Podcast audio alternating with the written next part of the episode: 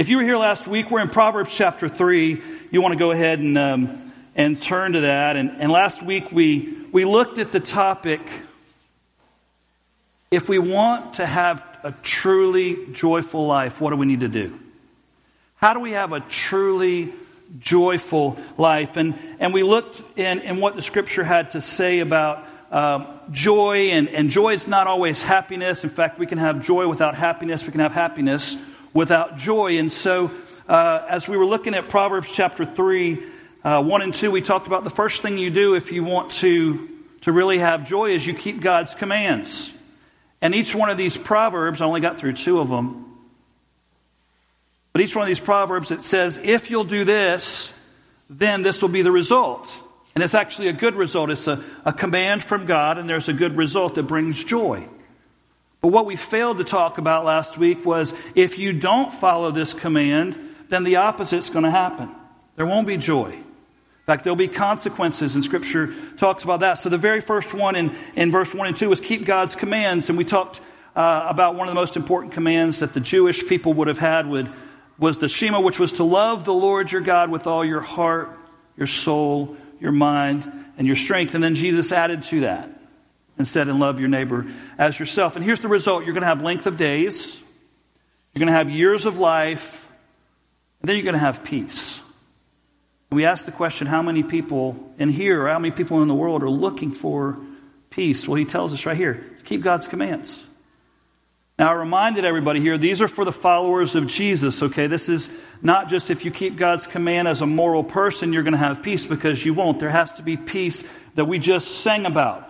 Peace that comes from the Lamb who died on the cross for our sins to take our place. And so that now for those that are followers of Jesus, when you follow God's commands, there's going to be joy. It's not for the non follower of Jesus. The non follower of Jesus needs to put their faith and trust in Jesus. That's how you can have joy. So, number one, keep God's commands. Number two, we talked about how to keep kindness and truth close to you in verses three and four.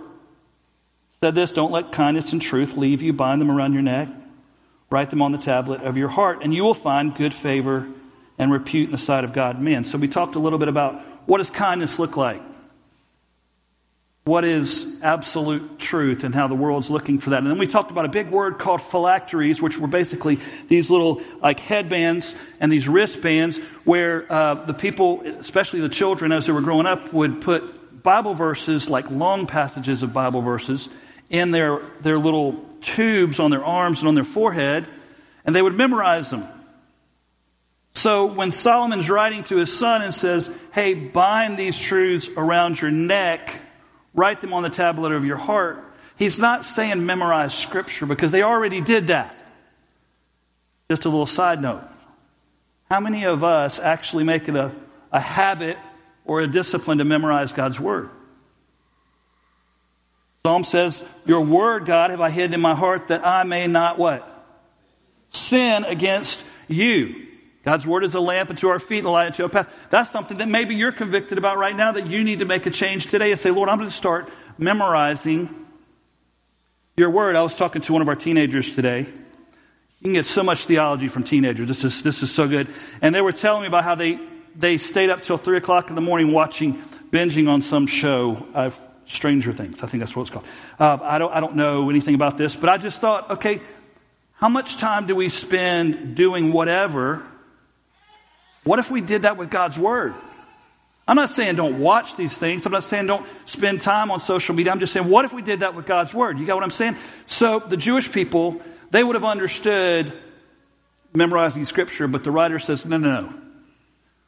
Bind them around your neck and wrap them on the, write them on the tablet of your heart, which would have been like a tattoo. And you, many of you saw the tattoos up there. And for all you tattoo owners or wearers or whatever you call yourself, you're like, yeah, tattoos are good. I wasn't saying tattoos are good or bad. I was just showing you some of my friends and their tattoos and the, the, the, spiritual meaning behind them. By the way, there's, there's a meaning behind every tattoo I found. Not all of them are spiritual. Not all of them are spiritual. I've seen some that was like, well, what was he thinking? Usually it was a he. I try making a point not to look at women's tattoos or what, what you know what I mean. You know what I mean. Because you know the little butterfly, it starts out as a butterfly and like 20 years later it becomes a pterodactyl. You know what I'm talking about? you know that's, I mean, that's just, sorry. If you have a butterfly, God bless you. I'm just, back to the scriptures. So he says, take the scripture, don't just put it in your minds, but, but write it on the tablet of your heart. And then here's going to be the result. If you write it on the, write it on the tablet of your heart, you will find favor and good repute in the sight of God and men. So, so point number three, where we're going to pick up today. Proverbs chapter 3, verse 5 through 10. You follow along with me. Trust in the Lord with all your heart. And do not lean on your own understanding. In all your ways, acknowledge him, and he will make your path straight. Do not be wise in your own eyes. Fear the Lord and turn away from evil. It will bring healing to your body and refreshment to your bones.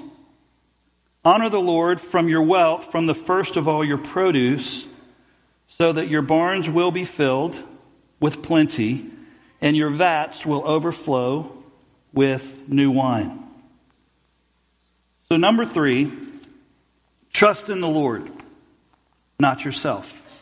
Trust in the Lord, not yourself. Now, that's a very, uh, of course, we know we're supposed to trust in the Lord, not ourselves. And, and many of you have probably grown up, maybe even memorizing this scripture. This is a very famous passage, if you will, from Proverbs chapter 3.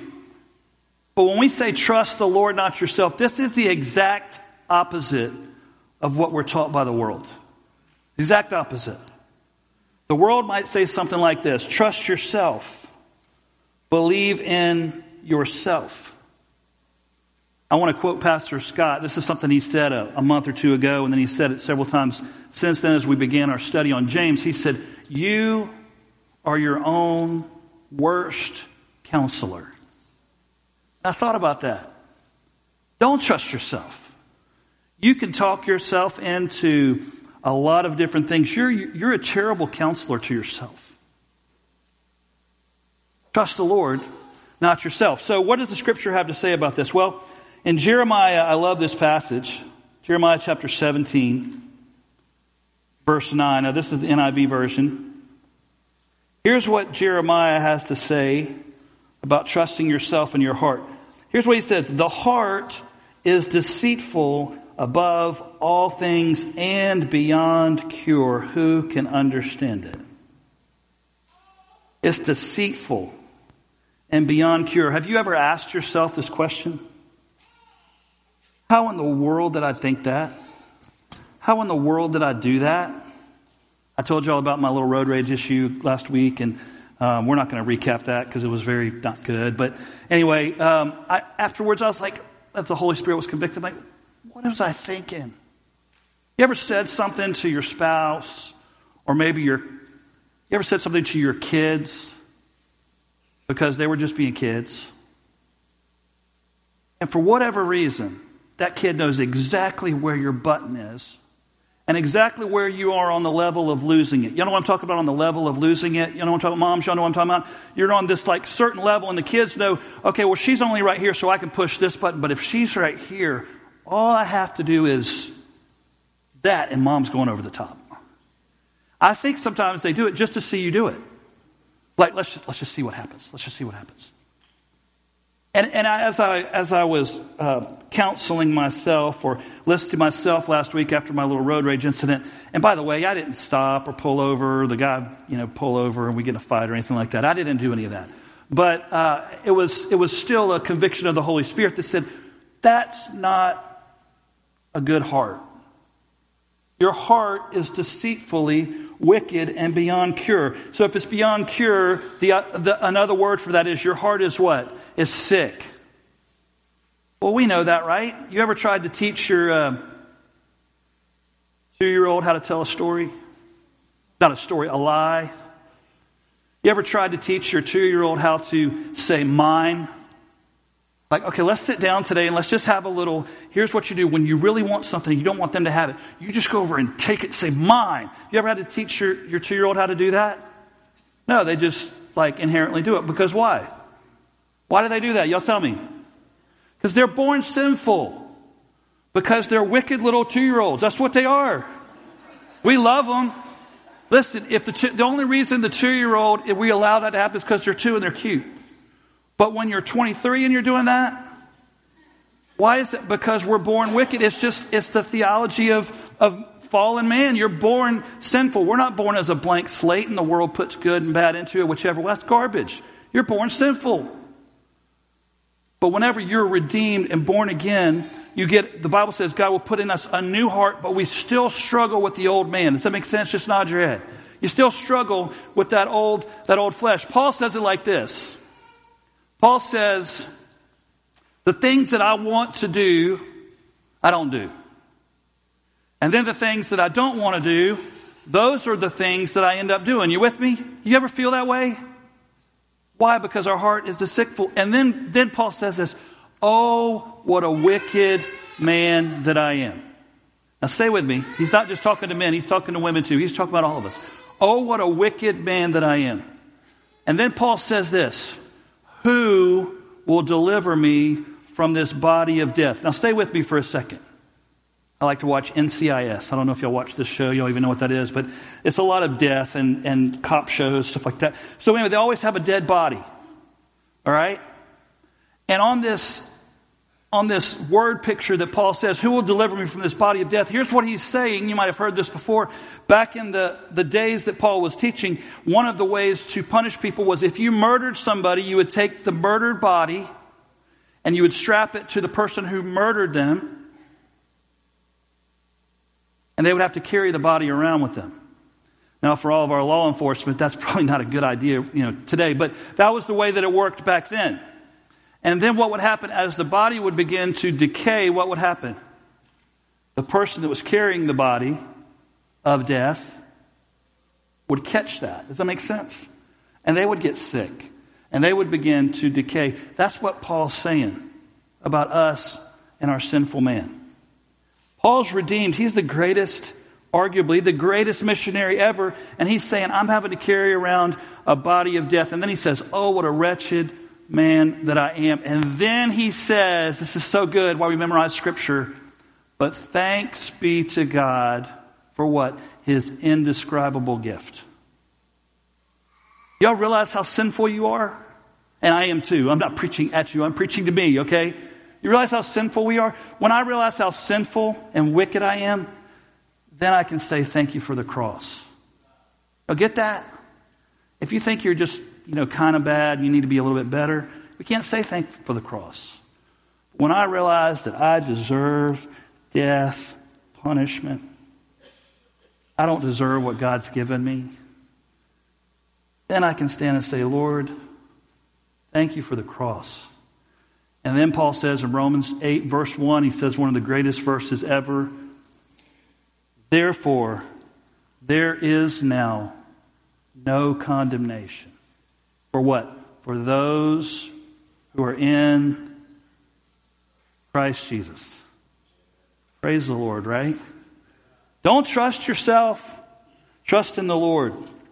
And here's the result. He says the result is God will direct our paths. Romans chapter 12, verse 2, Paul says it a little bit different way. He says this Do not be conformed any longer to this world, but be transformed by the renewing of your mind that's a key little phrase there, renewing of your mind. Then you will be able to determine what God's will is, His good, His pleasing, His perfect will. Paul says, don't follow the world. Don't be conformed to it. Be transformed by God's word, not by the world. The world will lie to you. It'll tell you what you want to hear. God's word tells you the truth, which is not necessarily what you want to hear. As we talked about last week, it's the absolute truth. It's what we go back to, whether the world says it's okay or not. It is the absolute truth. Are you living by what you think? Are you living by the absolute truth of God's word? Here's what even happens now, and this is just, we got to be real careful in the church because Christians are starting to do this. They're starting to say, I know the Bible says this, but today, culture is different. Pastor Kenny and I talk about this all the time. Culture is different, so I have to change a little bit about what I think is right and wrong. That's, do you see what that's doing? That's taking God's word, listen, and that's saying part of it's not applicable anymore. Listen to me, church. If that starts happening, then none of this is true. And if, if that starts happening, then what we're standing on, God can't bless that anymore. And God will allow a church to go down because people will not stand on God's word. And listen, we could even draw a huge crowd here. Because the Bible says there's going to be people in the end times that have itching ears, and there's going to be preachers, listen, that tell the people what their itching ears want to hear. That's against God's word, church. We're not going to do that here. But can I just tell you, you are responsible for living this and studying this and knowing what's being preached and what is not. And if for some reason I stood up here to preach something that's not here, you need to call me on it. You need to call Pastor Kenny on it or Pastor Scott, or at least, at least ask and say, hey, is that here? Because we're going to stand on the absolute truth of God's Word. Paul says, renewing of your mind, you'll be able to determine what God's will is, and He will direct your paths. Uh, on March, not March, May 22nd, yeah, this is July the 7th. So May 22nd, I went to the doctor for a uh, annual physical. These are just a blessing straight from the Lord. If you have an annual physical, you'll know what I'm talking about. My son had to go for a little annual physical for the, um, for the baseball team, and his blood pressure was um, 110 over 69 or something. Daddy, is that good? I'm like, shut up. My pulse was like 69. Like, You're 14. There's not an ounce of fat on your body. You're like a perfect specimen of, of a human, but I got a full time job. And I've been doing this for 45 years. So in 31 years, let's compare what our blood pressure is, because I'm already on a little bit of medicine. My blood pressure might be in a little bit lower than yours. Physical. Here's what the doctor said to me, y'all. Um, I, I, love that you, know, you have to have blood work and all, and so they did the little blood work, and, and I come back and sit down with the doctor, and, and uh, here's, what, here's what she said she said, um, she sat down and she said, Well, it's not that bad. You know what I'm talking about, Jared, when they say it's not that bad? He's kind of like, something's coming. Of course, I knew it was coming. You know what I'm talking about? When you go to the doctor, you know it's coming. And she said, Well, your triglycerides are a little bit high. And you're good, but there's good cholesterol and bad cholesterol. Did you know this? I didn't know this, but now I know this. Well, your good cholesterol is a little low, and your bad cholesterol is just a little bit high. Now, we don't need medicine yet. I mean, what is this? I'm a pretty healthy, good looking guy. I'm like, come on, what, what's going on here? I don't eat badly. Well, I didn't think I did. And she said, uh, and you have fatty liver. The heck that is. Didn't sound good.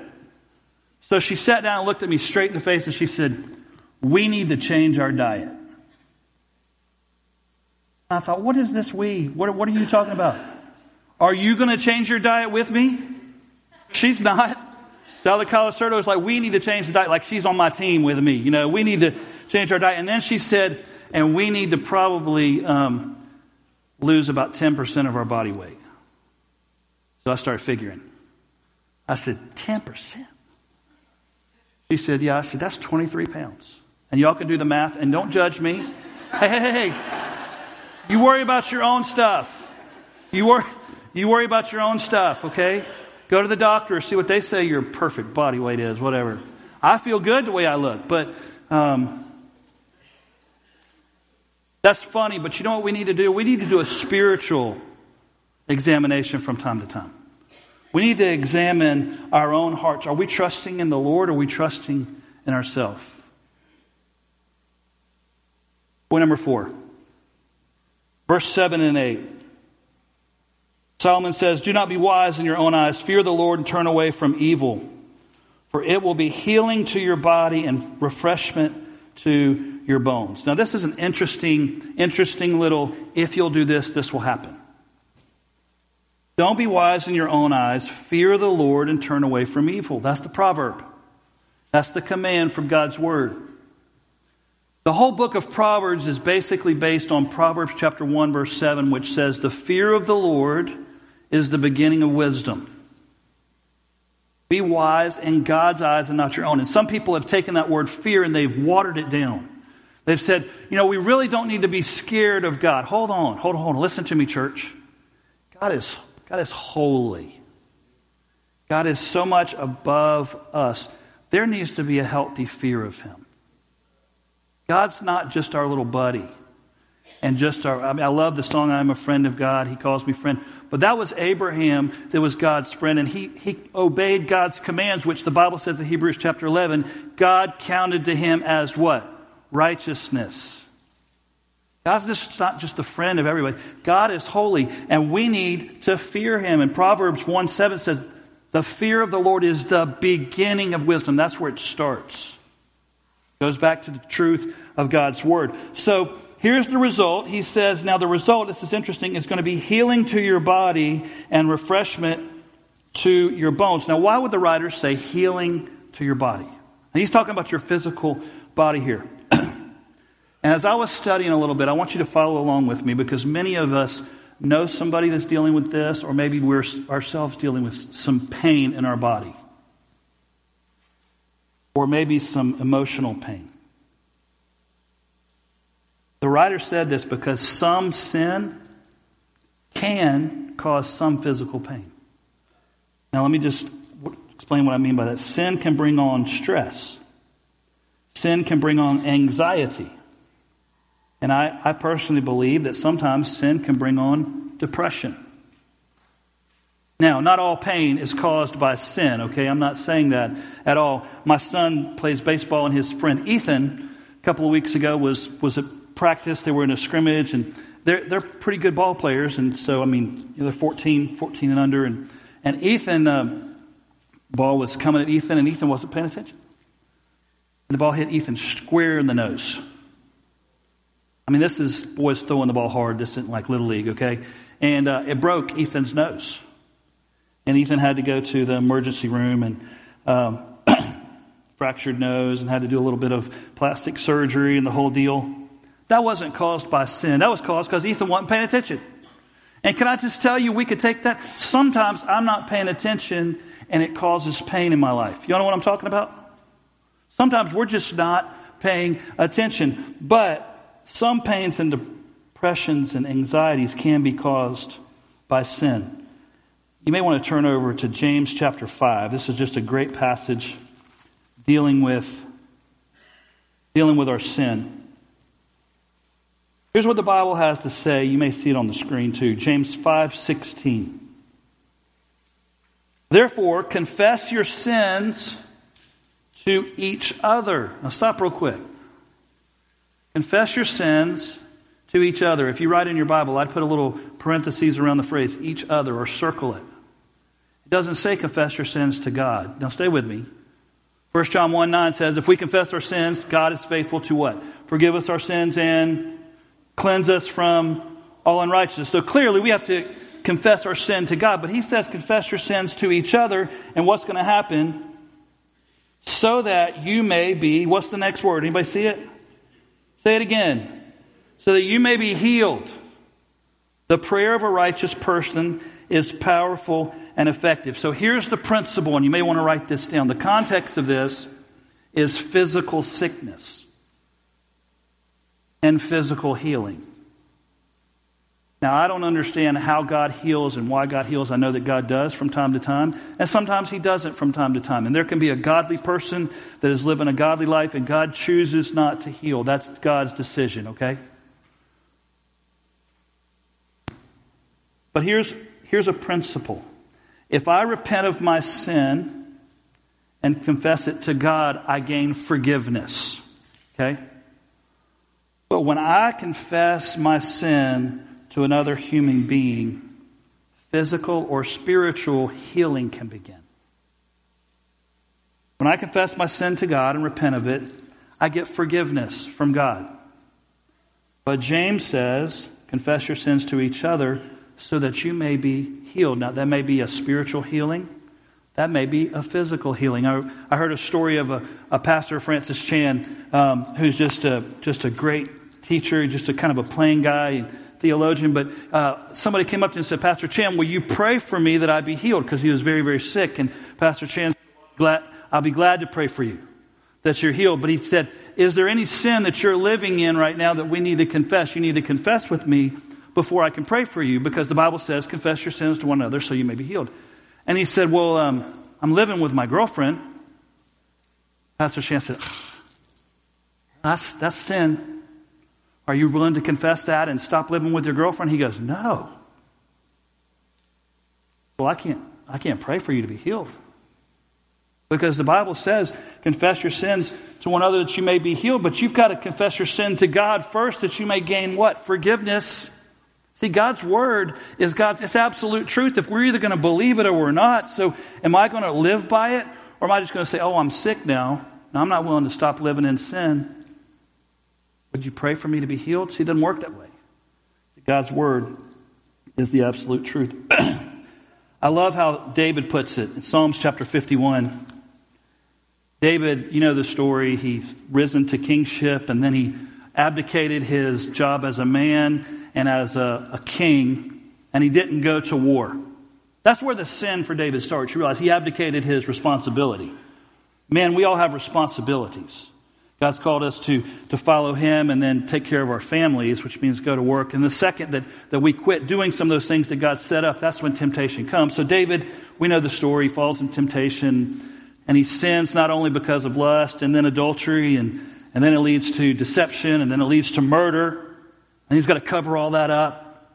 Finally, Nathan the prophet comes to him and, and tells him the story and convicts him of his sin, right? And finally, David repents. And I love how he says this in Psalms chapter 51. Now, listen for the healing that takes place. He says in verse 8, let me hear joy and gladness. Let the bones you have crushed rejoice.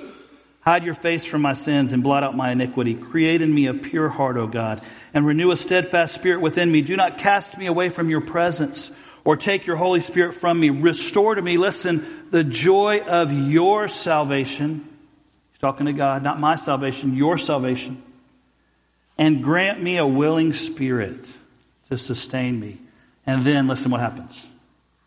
Then I will teach transgressors your ways, so that sinners will turn back to you. Here's what the proverb says Fear the Lord, turn away from your sin, confess it to somebody else so that they can hold you accountable, so you don't stay in that lifestyle of sin. Then you can have joy. Point number five, verse 9 and 10. I love this one I love it. I mean, like this is my this is probably the favorite part of this sermon last two weeks that I'm getting to preach, and you're going to go, huh? But I just I love it. Verse nine and ten: Honor the Lord from your wealth, and from the first of all your produce, so that your barns will be filled with plenty, and your vats will overflow with new wine. Now, this is easy. This is so easy. People in the church make money issues so hard, but this is this really is so easy. Give to God first. Scripture commands a tithe. And then in the New Testament adds to it and says, be generous. Give to God first. Scripture commands a tithe, which is 10%. And then New Testament adds, be generous. Now just stay with me for a second. For those of you like, oh, you're going to preach on, on, on money. I, I might actually preach on money at some point if we have another open Sunday. I've got a great, so I can't wait. Love it. I love it, love it, love it. Um, because so many people think that when you preach on money, you're preaching on tithing, and that's not what you're doing.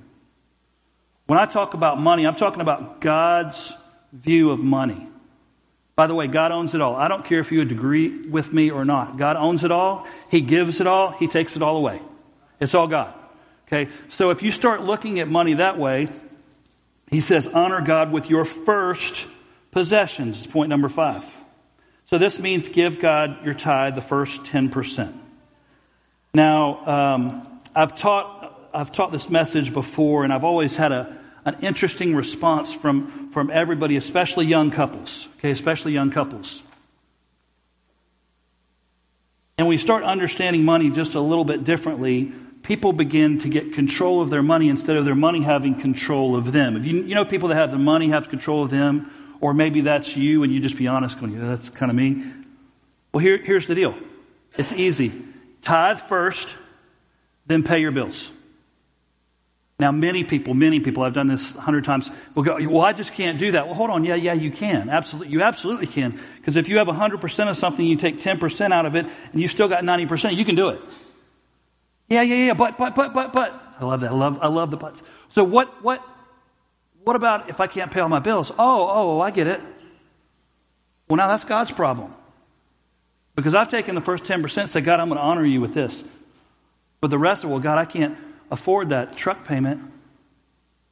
Hold on. See, now I'm getting a little bit too close to home, right? I can't, I can't afford. I had this one, one couple I was um, counseling because I counsel people a lot with financial issues, and Jason and, oh my gosh, what's his wife's name? Forgot his wife's name. They were in my Sunday school class. I really loved them. I promise I did, but I just forgot their name. So anyway, so we're sitting, and Jason says, I've got a motorcycle and a truck, but I can't tithe. I was like, which one do you love more? He said, well, I love the truck more, but I really need that motorcycle. I said, sell the motorcycle. I can't sell the motorcycle. That's the only thing I do for fun. I'm like, who cares about fun? You're married and you've got two kids. There's no fun here. I mean, we're laughing, but I was, I was like, you're not selling the motorcycle forever. Sell the motorcycle so you can take care of your wife and your kids. It's what his daughter had some foot surgery and she had to use a walker and stuff. So I'm like, Jason, just sell it for now and then, and then buy it back. Why? Because his possessions had control of him. Jesse, Jason, Jesse. Sorry, I just, I'm 45. Every once in a while it's starting to go. Some of y'all are older than me, so don't laugh. Many of y'all are, actually, many of y'all are older than me, so we'll just leave it there. So the tithe means 10%. And here's the result you will be, listen, the Bible says this. Now, if this is absolute truth, then we've got to go, okay, God, are you going to come through on your truth? Look what it says. Your barns, verse 10, will be what? Filled with plenty, and your vats will overflow with new wine. You're going to have not just enough, as Pastor Kenny was saying earlier, God's going to bless you with more than enough. I was talking to a couple, in fact, because I was counseling them a couple of weeks ago, two Monday nights ago, sitting down with a cup of coffee, and they're, they've been married for 13 years, and they're getting on a budget, and they're, they're doing well. But they said, We've got these other medical bills. How do we characterize them to categorize them to, to pay them off, and how do we get out of debt and all this stuff? So I was kind of helping them kind of work through that. But here's what, here's what Morgan said. It was Daniel and Morgan, and Morgan said this, the girl the wife, she's 13 years, she said, For 13 years, we've always lived paycheck to paycheck. Now, can anybody here relate to living paycheck to paycheck? I can. Okay, the rest of y'all are lying. Some of y'all just need to raise your hand and just, just own it, okay? Um, she said, for, for 13 years, we've lived paycheck to paycheck. But for the last six months, we've started uh, tithing and we've started budgeting our money and planning where it goes. Write it down.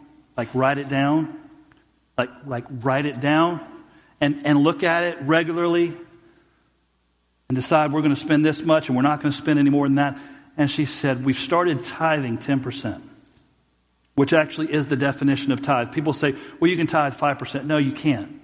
The definition of tithe is 10%. You can give 5%. That's fine. I think it's great. The Bible says 10%. Tithe is 10%.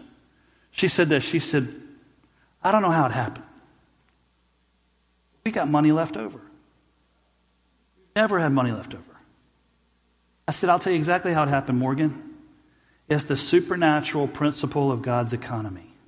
And here's what it means God can do more with 90% or 80% or 70% than you can do with 100%. And I'm going to tell you, I've failed the Lord in so many ways over my Christian life. Been a believer for 40 years, 38 years. I failed the Lord. This is one area where I can honestly say I don't think I've failed the Lord much. I feel like I've tithed pretty much the whole, my whole life. Can I tell you? The principle of God's economy, you cannot outgive God. Now, only know, you know if you're giving.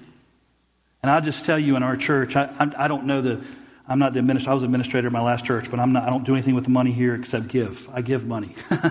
uh, which is great, and the church takes care of me very well. So, anyway, but here's, here's what I know just by talking to you there's many of you that are givers. But there's not very many of us that are tithers. Let me tell you what would happen.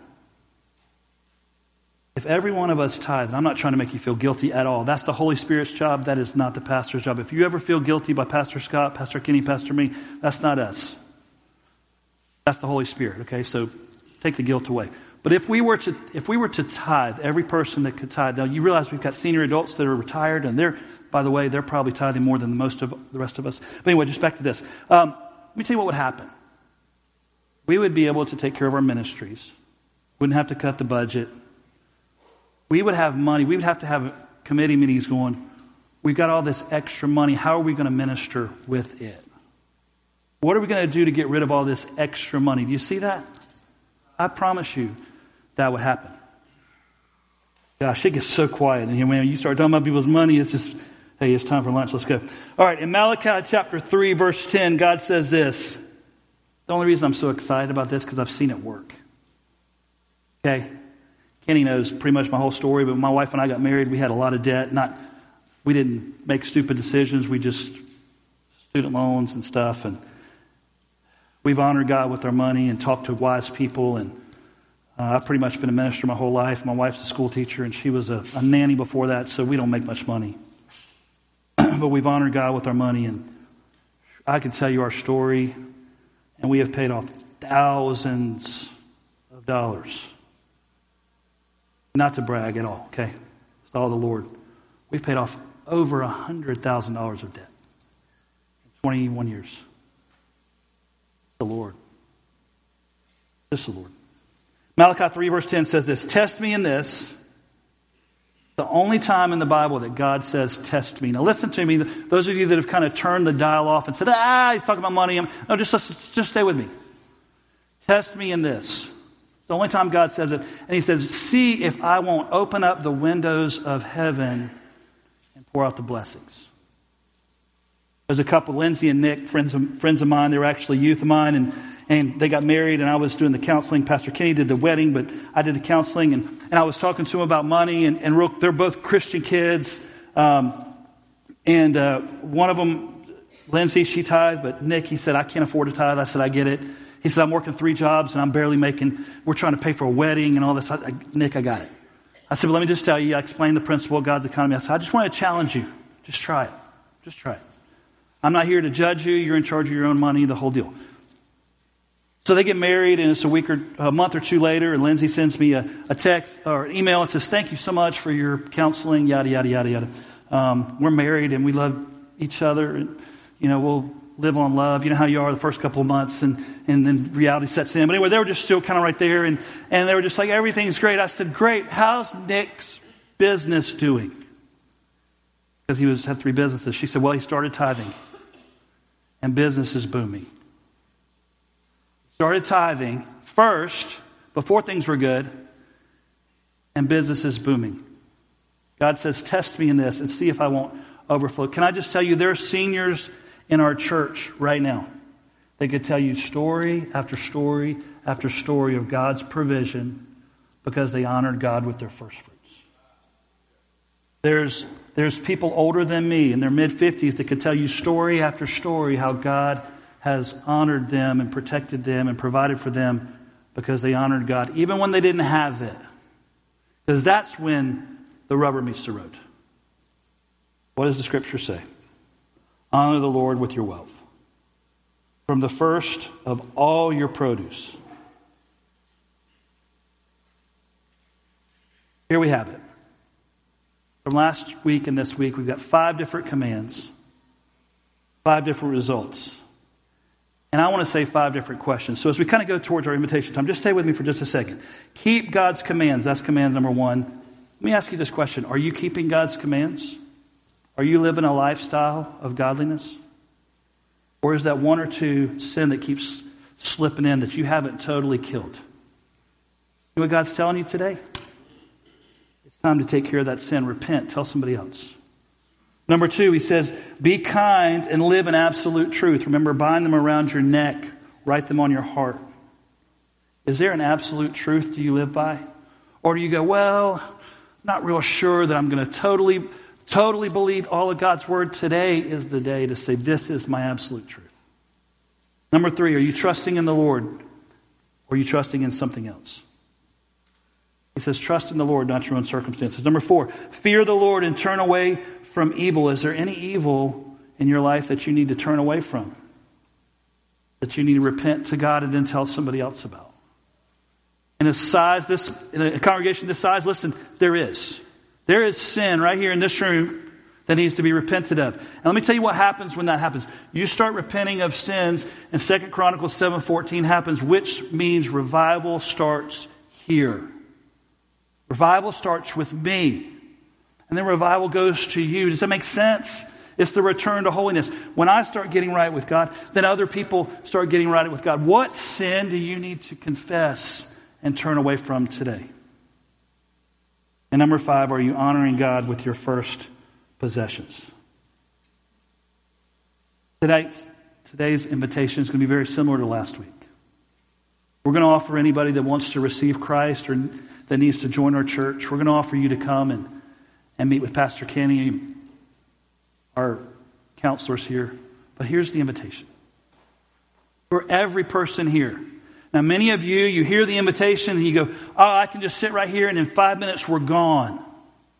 I'm not going to move. But listen, if the Holy Spirit's working in your life, that's a scary place to be. Because the fear of the Lord is the beginning of wisdom. And if God's working in your heart, I want to challenge you. When we stand to, to sing in just a minute, that we just keep our heads bowed and you come fill this altar and you talk to God. You need to go to somebody else, you go talk to them because we want the Holy Spirit to move. Fear of the Lord is the beginning of wisdom. Let me pray. Heavenly Father, I thank you for the truth that we've heard, and Lord, I just pray that um, that people would be bold enough to say, you know what? I need to do business with God today. I need to deal with one or more of these issues. I need to begin living in absolute truth, or I need to stop trusting myself and trust the Lord. Maybe I need to turn away from a certain evil that I keep turning to every single day, every single night. I need to turn away from it. And I need to fear the Lord. Maybe I need to confess my sin not just to God over and over again, but I need to confess it to somebody else so that, Lord, we can have accountability. Lord, maybe we need to begin to honor you with our possessions with the first fruits. God, it's right here in your word. So I believe that your truth has been taught as best I can. Lord, I believe that your Holy Spirit is moving. Lord, I just want to ask this that you wouldn't miss any person in this place. That whatever you want to do, that every single person, from me all the way up to the eagle's nest, Lord, we would be able to say, you know what? The Holy Spirit dealt with me. Because, God, if we have a church full of people where the Holy Spirit's moving, we're going to have a church full of revival. So I pray, God, that this altar would be full to your glory.